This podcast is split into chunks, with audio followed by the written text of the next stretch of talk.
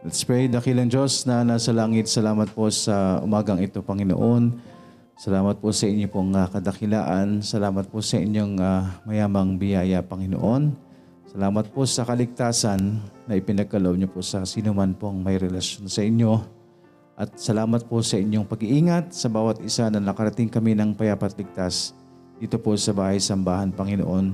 Naway gabayan niyo po kami sa amin pong mga gagawin. Naway kayo po ang maluwalhati sa bawat isa pong ah, sa bawat sa amin pong kalagitnaan, Panginoon, kayo lamang po ang may taas, Panginoon. At bigyan niyo kami nawa ng ah, tamang puso at isipan, bukas na puso at isipan para sa ah, pakikinig po ng ah, amin pong pag-aaralan. Ngayon din po ang iyong lingkod, patuloy niyo rin pong gabayan at bigyan ng kagalingan sa lahat ng anumang pong mga karamdaman. Ngayon din po sa bawat isa. Meron pong mga karamdaman. Panginoon, kayo po ang patuloy na magpapagaling. At sa mga kapatiran na wala po sa aming kalagitnaan, alam niyo po ang kanilang kalagayan. Ito'y pinagkakatiwala namin sa inyo. At sa mga parating pa lang po, ay kayo din po naway mag-ingat sa bawat isa. Salamat po. Hinihiling namin ang lahat ng ito sa pangalan ni Jesus na aming Panginoon at tagapagligtas. Amen. Okay, good morning. Happy Lord's Day po sa bawat isa po sa atin. Okay, so tayo po yung magpapatuloy. Nandito na po tayo sa study number 3. The church. The church is a New Testament institution. The church is an assembly. And ang assembly po, meron pong apat na importanteng bagay na tinalakay. An, an assembly must be local.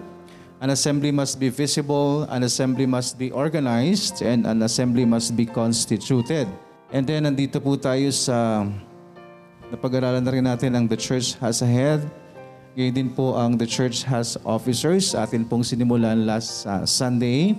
Sabi po sa Philippians 1.1, meron pong officers na itinalaga or itatalaga sa bahay-sambahan. Yan po ang elders or tinatawag na pastors or bishops sa ibang uh, katawagan at ang deacons. So sabi po dyan sa 1 Timothy 3, 1-13, meron pong reference or qualifications na ibinigay po for our, our reference. Ang qualification po ng bishop, elder, or pastors at gayon din po sa deacons. So yan po yung atin po mga tinalakay last time. At nagsimula tayo doon sa letter C, may uh, pastor. Okay, doon po tayo nagsimula. Uh, Nasimula natin, I believe, ang uh, 1 to 2. But before that, tayo po'y uh, dumako po sa atin po. Memorization po. Sino pong nais mag-recite? John 1.12, But as many as receive Him, to them give He power to become the sons of God, even to them that believe on His name. 2 Peter 3.18 But grow in grace and in the knowledge of our Lord and Savior Jesus Christ. To Him be glory both now and forever. Amen. 1 John 5 verse 11 and 12 And this is the record that God hath given to us eternal life, and this life is in his Son. He that hath the Son hath life, and he that hath not the Son of God hath not life. 1 John chapter 1 verse 8 to 10 If we say that we have no sin, we deceive ourselves and the truth is not in us. If we confess our sins, he is faithful and just to forgive us our sins and to cleanse us from all unrighteousness. Um, if we say that we have not sinned, we make him a liar and his word is not in us. Old Testament, Genesis, Exodus, Leviticus, Numbers, Deuteronomy, Joshua, Judges, Ruth, 1st and 2nd Samuel, 1st and 2nd Kings, 1st and 2nd Chronicles, Ezra, Nehemiah, Esther, Job, Psalms, Proverbs, Ecclesiastes, Song of Solomon, Isaiah, Jeremiah, Lamentation, Ezekiel, Daniel, Hosea, Joel, Amos, Obadiah, Jonah, Micah, Nahum, Habakkuk, Zephaniah, Haggai, Zechariah, Malachi, New Testament, Matthew, Mark, Luke, John, Acts, Romans, 1st and 2nd Corinthians, Galatians, Ephesians, Philippians, Colossians, 1st and 2nd Thessalonians, 1st and 2nd Timothy, Titus, Philemon, Hebrews, James, 1st and 2nd Peter, 1st and 2nd 3rd John, Jude, Revelation. Psalm 119 verses 9 to 11. Wherewithal shall a young man cleanse his way? By taking heed thereto according to thy word. With my whole heart have I sought thee, O let me not wander from thy commandments. Thy word have I hid in mine heart, that I might not sin against thee. Hebrews chapter 10 verse 25 Not forsaking the assembly of ourselves together, as the manner of some is, but exhorting one another, and so much the more as you see the day approaching. Amen. Purihin po ang Panginoon. Tuloy-tuloy lang po tayo sa atin memorization. Amen po. Okay, so magpatuloy po tayo sa atin pong pag-aaral. The church has officers. Letter C na po tayo, no? Balikan po natin yung uh, 1 Peter. 1 Peter 2.25 and 5.4. Sino nga po ang ating chief pastor? Base po dyan sa binasa po natin. Kasi kung titingnan po natin, yung shepherd ay ginagamit din small s, pero doon sa binasa po natin, nakasulat po yung shepherd. Capitalized po yung letter S. So that's pertaining to our Lord Jesus Christ. Hindi po yun yung shepherd na alam natin or yung pastor na alam natin sa panahon natin. So ang atin pong chief pastor ay ang atin pong Panginoon. Sabi po sa 1 Peter 5.2 and uh, Acts. Before that, ano po yung ibig sabihin ng pastor? Pastor means shepherd. Ba po yung chief shepherd? Ang chief uh, shepherd po ay ang ating Panginoon. So the pastor is uh, called as uh, shepherd as well. Pero ang chief shepherd natin ay ang, at, ang ating Panginoon. So what does the Bible call the church in relation to its pastor? 1 Peter 5.2 and Acts 20.28. Ang tawag po sa atin is flock. So next, 1 Peter 5.2. 1 Peter 5.2, what is the duty of the pastor? Nakibasa? 1 Peter 5.2 Feed the flock of God which is among you, taking the oversight thereof, not by constraint but willingly, not by filthy lucre, but uh, of a ready mind. 1 Peter 5.2, sabi po dyan, Feed the flock of God, which is among you, taking the oversight thereof, not by constraint, but willingly, not for filthy lucre, but of a ready mind. So according to 1 Peter 5.2, that what we've read, what is the duty of the pastor? What is the duty of the pastor? To feed the flock. The duty of the pastor is feed the flock. So yan po yung main duty of a pastor. Ang pastor po dapat is nagpapakain ng mga kanyang inaalagaan. Kaya nga po ang pastor po yung overseer. So sabi ho, kung uh, titingnan natin yung literal meaning or literal in a literal sense, yung shepherd siya yung nag-aalaga dun sa flock, which is, ang uh, inihalin tulad nga tayo sa sheep. Kaya nga po, shepherd ang nag-aalaga. So, ano ginagawa ng shepherd doon sa mga flock? Hindi ho pinababayaan ng shepherd ang flocks niya. Tama? E ginaguide niya. Tinitingnan niya, binabantayan niya. So vigilant siya doon sa kanyang flock. Ayaw niyang mayroong uh, pipinsala sa flock niya. Ayaw niyang mayroong gugulo sa flock niya. Amen? So feeding the flock, yun po ang uh, duty of the pastor. Hindi ho sa kabila po ng ano, sabi po dyan, taking the oversight. Okay? So ibig sabihin po, talagang overseer nga po ang shepherd, ang pastor. So meaning, kapag overseer po ang pastor, talagang tinitingnan at binabantayan niya po ang bawat isa. Amen. Hindi po pwedeng itong, uh, itong ano lang na to, itong portion lang na to ang babantayan. Sabi ho, tayo po is associated or ang tawag po sa mga sumusunod sa atin pong Panginoon is tinawag nga hong flock. No? At ibig sabihin po, babantayan po niya the whole, as a whole. Hindi lamang po yung uh, ilang ano lang, ilang brethren lang, itong brethren lang, itong brethren lang yung tututukan, hindi po ganun ang pag-aalaga ng pastor dapat sa isang church. Dapat po ang pag-aalaga ng isang pastor sa simbahan, pantay-pantay. Wala hong partiality. Kung ano pong dapat ituro, ituturo sa lahat. Dahil ang salita ng Diyos applicable to all. Hindi po pwedeng uh, ito lang tuturuan ko about giving. Hindi lang ito ang i-review ko about sin. Hindi ho pwedeng pipiliin ho ng pastor anong ituturo niya dito. Anong ituturo niya doon. Kailangan marinig ng bawat isa kung anong dapat nating marinig. So ang trabaho po ng pastor is to feed the flock. Pakainin para lumaki. Hindi lumaki ng lumaki ang katawan, okay? Para lumago. Again, we are talking about spiritual things, ha? Ang trabaho po ng pastor is to feed the flock of God which is among you, taking the oversight thereof, talagang kailangan pong bantayan. So hindi ko kayo mababantayan kung hindi ko alam ang nangyayari sa inyo. Kung wala kayong sinasabi sa amin, wala kayong sinasabi sa akin, hindi kayo open sa akin, at ayaw nyo ring ipaalam sa akin. Pag ganun po ang isang mananampalataya, hindi po yun submissive. Walang obedience, walang submission. Tandaan po natin, ano po ang ibig sabihin ng submissive? To do things against your will. Nakita niyo yung meaning ng submission? Gawin ang isang bagay na labag sa iyong kagustuhan. Huwag niyong pagkamalian na, oy, negative pala itong gagawin ko. Hindi ho. Ang ibig sabihin lamang po, meron tayong mga decision minsan, no? Na not according to the will, so kailangan ayusin. So, hindi yung will mo yung susundin mo, kundi yung will ng kalooban or yung will ng Panginoon because yun ang tinuturo sa iyo ng pastor mo. Amen? So, gagawin natin yung isang bagay na mahirap sa atin. Pero, ang kapalit nun, kaakibat nun, kabutihan para sa iyo. Kapakinabangan para sa iyo. Yun po ang trabaho ho ng pastor, to feed the flock of God which is among you, taking the oversight thereof, not by constraint, but willingly. Willingly. Ito ho is pertaining para sa mga shepherd. No? Not for to lucre, but of a ready mind. No? Ano pong ibig sabihin po nito? Para mas maliwanag po sa atin.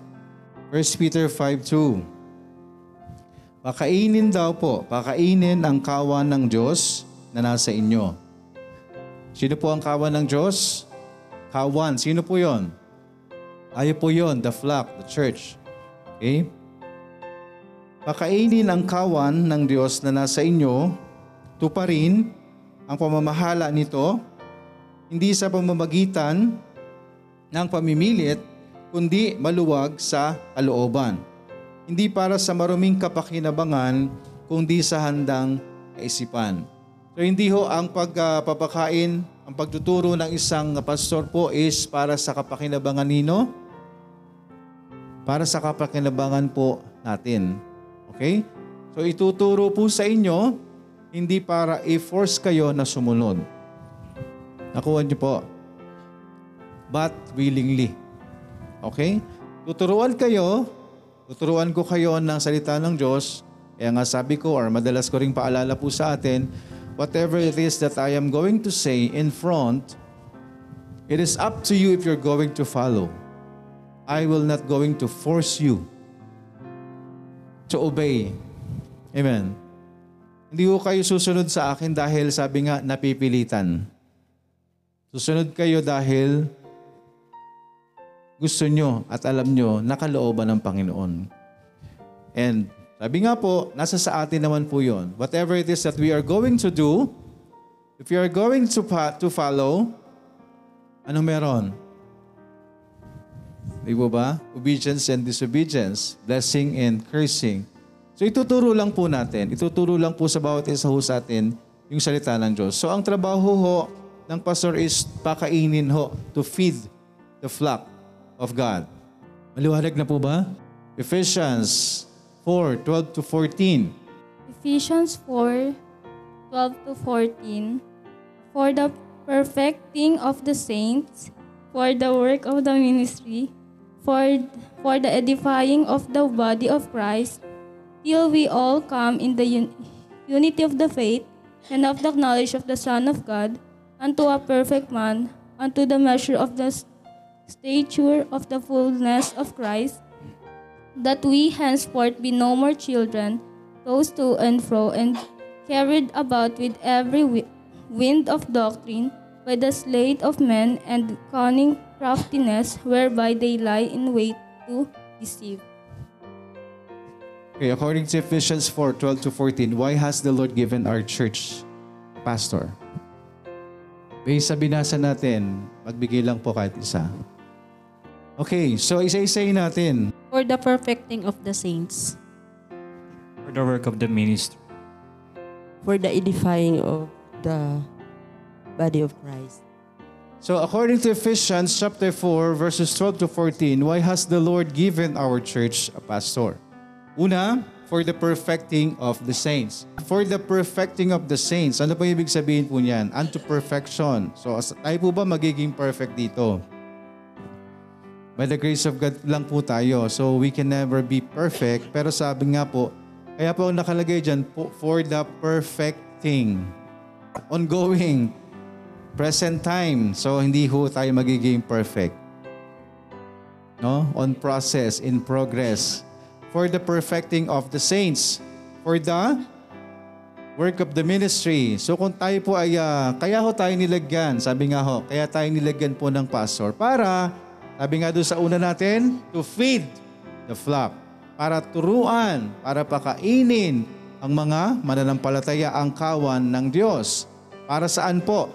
For the perfecting of the saints unto perfection. Para ang na, ang ah, mga mananampalataya ho ay makasunod sa Panginoon. Amen, para maging maayos po siya as ah, anak ng Diyos.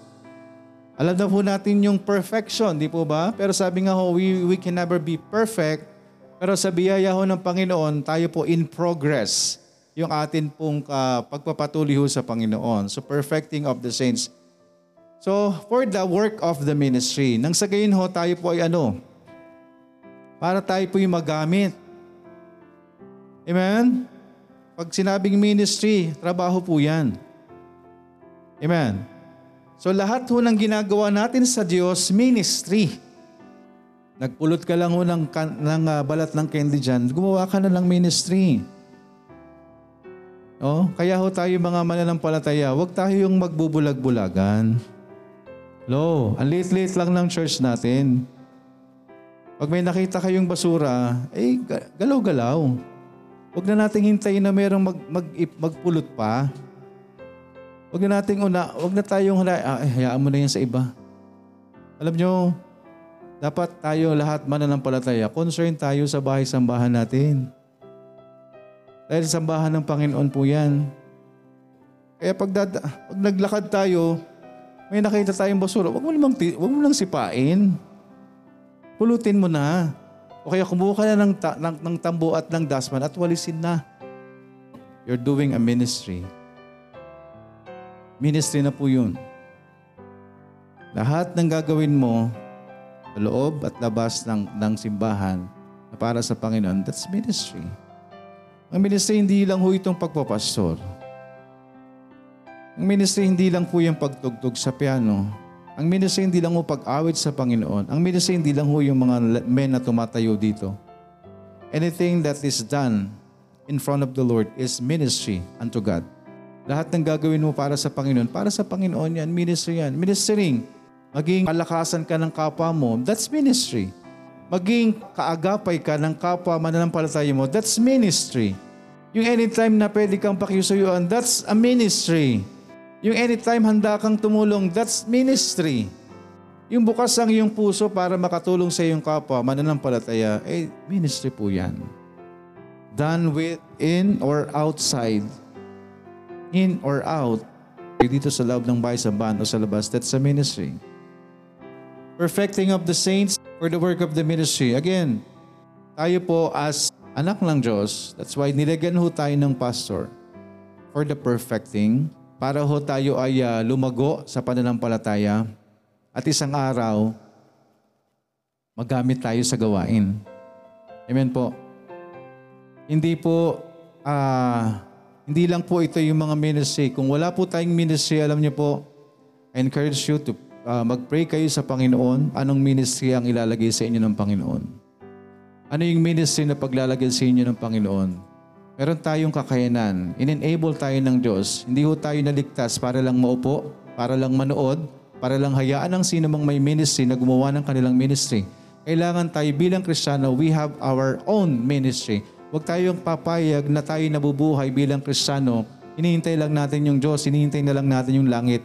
Kailangan nating gumawa sa Panginoon. Yan ho ang sinasabi ho ng salita ng Diyos. Okay? For the perfecting of the saints, for the work of the ministry. Para tayo po'y magkaroon. No? Maturuan po ang mananampalataya. For the edifying of the body of Christ. Okay? Sino pong maitaas? Hindi ho tayo mga sarili natin, kundi ang atin pong Panginoon, the body of Christ. Ang katawan po ng Diyos, sino ho yun? The church. Ang katawan ng Diyos ang may taas, hindi ho tayo. Hindi yung mga kaalaman natin, hindi yung pagiging malago natin, wala, walang malago sa atin. Amen? Again, in progress tayo lahat. Perfecting of the saints. Hindi ibig sabihin, oh saints ka na, santo ka na, banal ka na. Again, ang saints po, katawagan lang po yan para doon sa mga sumusunod kay Kristo. Hindi ho yan yung connotation na alam natin na banal. Hindi ho tayo magiging banal on our own. Kaya nga walang canonization ng saints. That is by the grace of God. Hindi po pwedeng maging banal ang isang tao on his own or on her own. Kailangan natin si Kristo. Nabubuhay lang tayo sa bayaya ng Panginoon. Haharap tayo sa Diyos hindi sa sarili nating kakayanan, kundi sa Panginoon. Kaya hindi ho tayo magiging ano, banal sa sarili ho natin. Sa biyaya ho ng Diyos po yan. Amen po. For the edifying of the body of Christ. Again, 13. Till we all come in the unity of the faith and of the knowledge of the Son of God unto a perfect man, unto the measure of the stature of the fullness of Christ. So, ibig sabihin lamang po is, para tayo, ang pastor ho, ipinadala ho, ibinigay for the perfecting of the saints, for the work of the ministry, and for the edifying of the Christ. Still, we all come in the unity. Kaya nga tinuturuan po ang flock, kaya tinuturuan po ang church para tayo po'y ma-unite sa atin pong Panginoon. Amen? Magkaroon tayo ng one mind. Kaya nga kapag tinuturo ho itong isang bagay na ito, tinuturuan kayo, ibukas nyo yung inyong puso for us to have a unity. Para magkaroon tayo ng unity sa atin pong Panginoon. Para magkaroon tayo ng unity sa harapan po ng Diyos. Huwag natin pong hahayaan na ano po, tumigas yung puso natin sa bagay na yan because hindi tayo magkakaroon ng unity if pinag-uusapan na yung bagay na ito at against ka doon. Paano tayo magkakaroon ng unity sa bagay na yan kung, kung uh, tayo pinag-uusapan natin ang bagay na ito tapos ayaw nating sumunod? Ano ang submission? Doing things out of our own will. Again, magsasubmit tayo. Hindi naman po sa pastor eh. I am just a messenger. Kapag nag-submit kayo sa akin, kayo na kayo nag-submit. Sa Panginoon, kapag nag-disobey kayo sa akin, kayo na kayo nag-disobey. Sa Diyos din. Again, ang, as long ang tinuturo natin dito, salita ng Diyos, sumunod tayo. Amen? Sumunod lang po tayo dahil may blessing unto perfection, unto the measure of the stature of the fullness of Christ. Hanggang sa ando na po, nasusunod na ho natin yung kagaya ng atin pong Panginoon, the stature. Ano ho yung uh, kabuuan ng atin pong Panginoon? Ano yung tinuturo ng Diyos? Yung po bagang gawin ng Panginoon, yung pamamaraan ng Panginoon, matutunan natin the stature, Christ-likeness. Kung ano po yung sinasabi ng Panginoon, yun yung nagagaya natin. Yun po yung nakikita natin. Pag sinabi ng Panginoon na love your enemy, alam niyo po, dahil natuturuan tayo, nagpapasakop tayo, you know how to love your enemy. Kapag sinabi ng Panginoon na Matthew 6.33, unahin natin ang Diyos ng higit sa lahat dahil tinuturo sa atin dahil meron tayong submission, we have the submissive heart, tinatanggap mo yung katuruan ng Panginoon, tinatanggap mo yung salita ng Diyos, nagagawa mo yung Matthew 6.33, following the stature of Christ until the fullness. Yung nasusunod po natin yung kabuuan ng atin pong Panginoon. Binigyan tayo ng paso for the perfecting of the saints, for the work of the ministry, for the edifying of the body of Christ. What is the purpose? Till we all come in the unity of the faith and of the knowledge of the Son of God unto a perfect man unto the measure of the stature of the fullness of Christ. What is the effect? Or what is the benefit? Nakita natin yung reason. Anong sabi dyan? Reason. Why has the Lord given our church? Reason. For the perfecting of the saints, for the work of the ministry, for the edifying of the body of Christ. Purpose. Till we come in the unity of the faith If we have the unity, we are united unto perfect man, unto the measure of the stature of the fullness of Christ. What is the benefit? That we henceforth be no more children, tossed to and fro, and carried about with every wind of doctrine by the sleight of men and cunning craftiness, whereby they lie in wait to deceive. Kaya tayo binigyan ng pastor para, para tayo po yung mapakain, para matutuho tayo, Nang sa gayon, hindi ho tayo parang isang bata na kahit saan mo kalad ka rin, susunod na lang. This is pertaining to the sound doctrine. Kung alam natin yung salita ng Diyos, hindi na tayo basta mahi- mahihila. No? First, ng doctrine. Hindi tayo basta maapektuhan ng mga pangyayari dahil rooted ka ng Panginoon. You know that all things work together for good. Dahil meron tayong katuruan, naturuan tayo mga kapatid, hindi na ho tayo isang bata na walang karunungan. Pwede tayong gamitin ng Panginoon. Hindi tayo laging sa lahat ng oras, kailangan tayong tinuturuan mga kapatid. Hello! Kailangan po bilang mananampalataya, darating ang panahon, tayo rin pwede nang magturo, tayo rin pwedeng maging encouragement, hindi tayo lagi yung ini-encourage bilang mananampalataya. Amen. At yun po ang tinuturo, yun ang dahilan bakit tayo may pastor, para turuan po tayo. Nang sa gayon hindi tayo manatili sa pagkabata natin bilang Kristiyano, simula't simula nung tayo naligtas, hanggang sa ngayon, ganun pa rin yung gawin natin. Hindi na tayo lumaki, hindi na tayo nag-grow, bansot na tayo sa ating pananampalataya. Asa ng problema? Nasa nagtuturo o doon sa tinuturuan? Doon natin malalaman po ngayon anong dahilan, bakit hindi tayo lumalago sa pananampalataya natin. We lay down, nilagay na pong lahat, tinuro na yung salita ng Diyos, pero ayaw nating sumunod. Wala na tayong problema po dyan. Pero sabi nga ho, magtuturo lang po tayo ang salita ng Panginoon nasa sa bawat isa ho sa atin kung susundin ho natin. Pero sabi nga ho, sumunod tayo, yan po ay kapakinabangan para po sa atin. Amen. Kapakinabangan po para sa atin yan. So bilang mananampalataya mga kapatid, dapat tayo po ay lumalago sa atin pong pananampalataya. Okay? Yan po ang duty of the pastor and bakit tayo binigyan ng isang pastor. Okay, number five, Acts 20:17, 28, 31. Acts 20:17, and from Miletus he sent to Ephesus and called the elders of the church. Take heed therefore unto the unto yourselves and to all the flock over the which the Holy Ghost had made you overseers to feed the church of God, which hath purchased with his own blood. For I know this that after my departing shall grievous wolves enter among you, out sparing the flock. Also of your own of your own selves shall not arise speak speaking perverse things to draw away disciples after them. Therefore watch and remember that by by the space of three years is cease not to warn every one night the day with tears. According to Acts 20:17, 28 to 31, how will my pastor or pastors protect me? Uh, the pastor will not cease to warn everyone night and day with tears. Amen. Okay, according to Acts 20:17, 20 to 31, how will my pastors protect me? All the time. All the time. Hindi po ibig sabihin na poprotektahan lang ho kayo kung gusto ko. Hindi kayo poprotektahan lang kung kailan ko lang feel na protektahan kayo. Hindi kayo poprotektahan kapag pasaway kayo.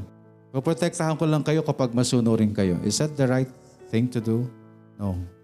Sabi po ng salita ng Diyos, Therefore, watch and remember that by the space of three years, three years, I cease not, never, na tumigil.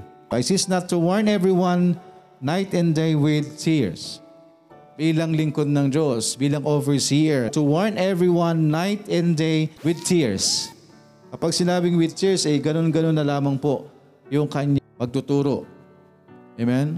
Ganun na lang po yung kanyang pagbibigay ng paalala sa bawat isa. So that is ho- how will my pastors protect me? Ganun ho tayo dapat pinoprotektahan.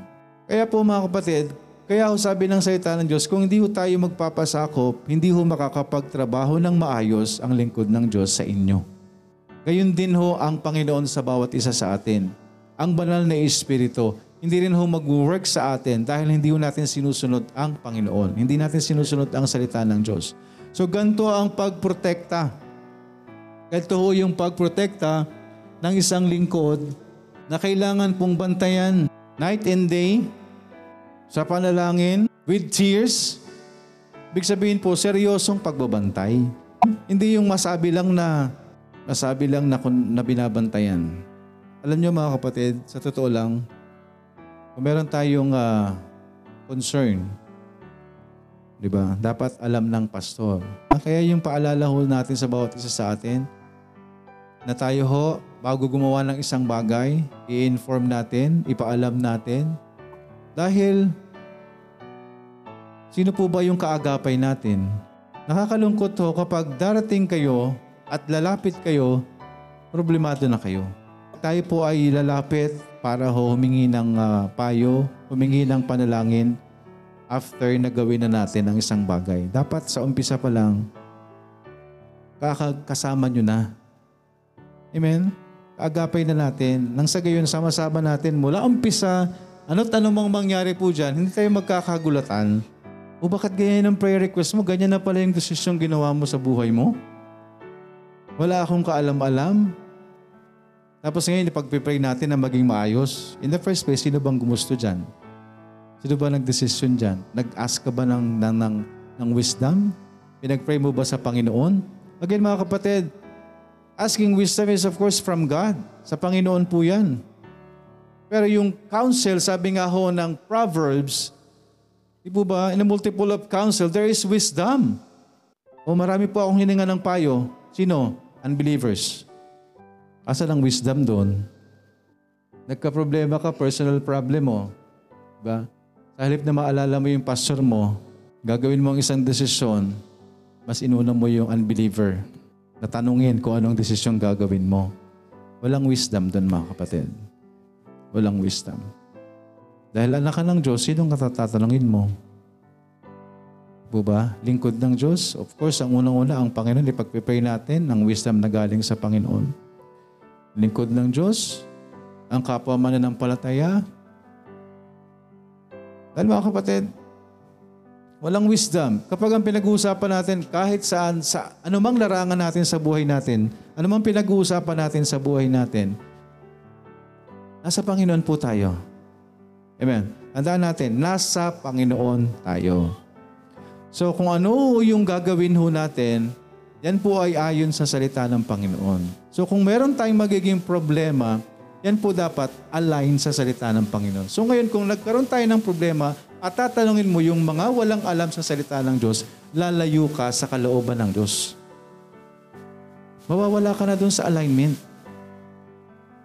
Kasi iba na yung ginagawa mo eh. Wala na sa kalooban ng Diyos. Amen po. Kaya, yan po ang trabaho. So, dyan po muna tayo hihinto. Again, who is the chief pastor of uh, my church?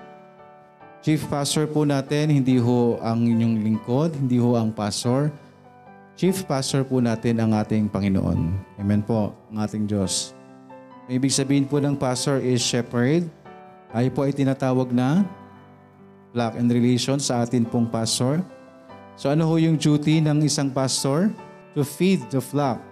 According to Ephesians 4, 12 to 14, why has the Lord given my church a pastor? That is, for the perfecting of the saints, for the work of the ministry, for the edifying the body of Christ. And how will my pastor protect me? By warning them day and night with tears. Ano ibig sabihin po nun? Na kapag ganun ang pastor natin, marubdob na pagpapaalala, seryosong pagpapaalala, with compassion and with love. Hindi sa sariling intensyon, hindi sa masamang naisin o pansariling kagustuhan, kung hindi para sa kapakinabangan ng bawat isang mananampalataya. Amen? Tandaan po natin whatever it is that we are studying, whatever it is, uh, whatever it is that your pastor is imparting to you, para po sa bawat isa ho yan, sa kapakinabangan po natin. Amen? In the first place ho, we are following God, not man. Amen? We are listening to the Word of God and not to the Word of man. Hindi ho sa salita ng tao, kundi sa salita ng Panginoon tayo nakikinig. Ang pastor ho, itinalaga, inilagay ho sa atin for us. Amen. Para sa kapakinabangan po natin, pakainin po tayo ng mga nararapat nating kainin. Dahil kung hindi, hindi tayo lalago, hindi tayo mag-grow sa atin pong Panginoon, hindi tayo makakasunod sa kalooban ng Panginoon. Kapag nangyari yun mga kaibigan, mananatili tayong bata, mananatili tayo sa atin pong estado na tayo unang nanampalataya na gusto and fro, di po ba? Ibig sabihin po para tayong kung saan na lang tayo dalhin, wala tayong paninindigan. Amen. Wala tayong paninindigan. Kaya na, marapat na tayo po ay tumanggap ng turo, katuruan sa atin ng Panginoon as long as yan po ay galing ho sa salita ho ng atin pong Panginoon. So dyan po muna tayo hinto dun sa study natin, the church, and that is pertaining to the church has officers. Yan po ang gawain ng isang pastor. So tayo po magpapatuloy niyan sa susunod. Tayo po mananalangin. Nakilang Diyos na nasa langit, salamat po sa umagang ito. Salamat po sa inyong mga salita. Namin pong uh, napag-aralan, nawa ay ito'y matanggap namin nang naayon sa inyong kalooban at magkaroon kami ng kaunawaan sa lahat ng amin pong mga pag-aaral. Salamat po at ayusin niyo po nawa ang aming mga puso at isipan sa amin pong mga pakikinig sa mga oras na ito at sa buong o hapon, sa buong araw ng gawain. Kayo po ang magpala, Panginoon. Patawad po sa anuman pong mga pagkukulang, mga pagkakasala. Salamat po. Nihiling namin ang lahat ng ito sa pangalan ni Jesus na aming Panginoon at tagapagligtas. Amen.